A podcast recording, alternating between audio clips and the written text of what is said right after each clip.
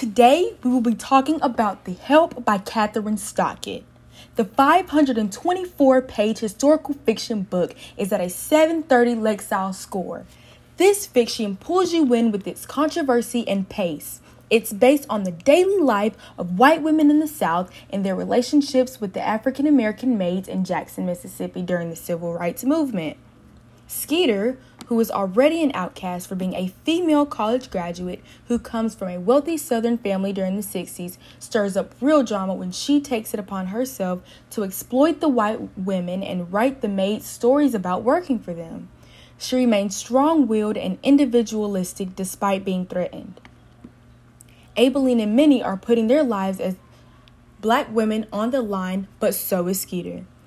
Amid Mississippi's racial injustices lives the civil rights movement.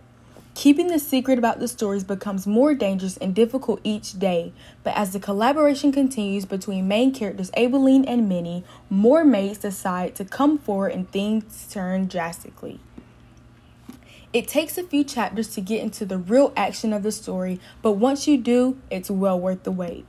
The characters are easy to like, Aibileen is a wise but reserved middle aged woman who takes pride in knowing that she has helped raise 17 white children in her lifetime, while Minny is a mother of five who refuses to curb her outspoken personality even though it gets her into trouble.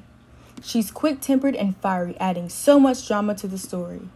The imagery is outstanding. The writer makes it very easy to envision this 60s novel. Something I feel is controversial in the book and movie is the white savior complex. If you're unfamiliar, this is where a white character sort of rescues the non white characters and make them out to be heroes, which happens a lot in film and literature. Aside from that, I think the book sheds great light on life in the 60s.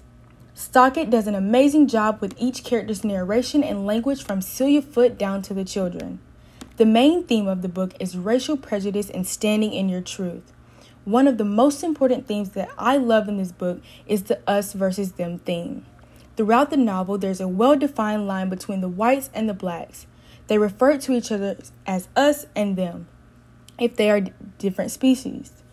And it's hard for them to overcome it due to the fact that they don't cross over and have real communication. I give this book 5 stars and would 10 out of 10 recommend.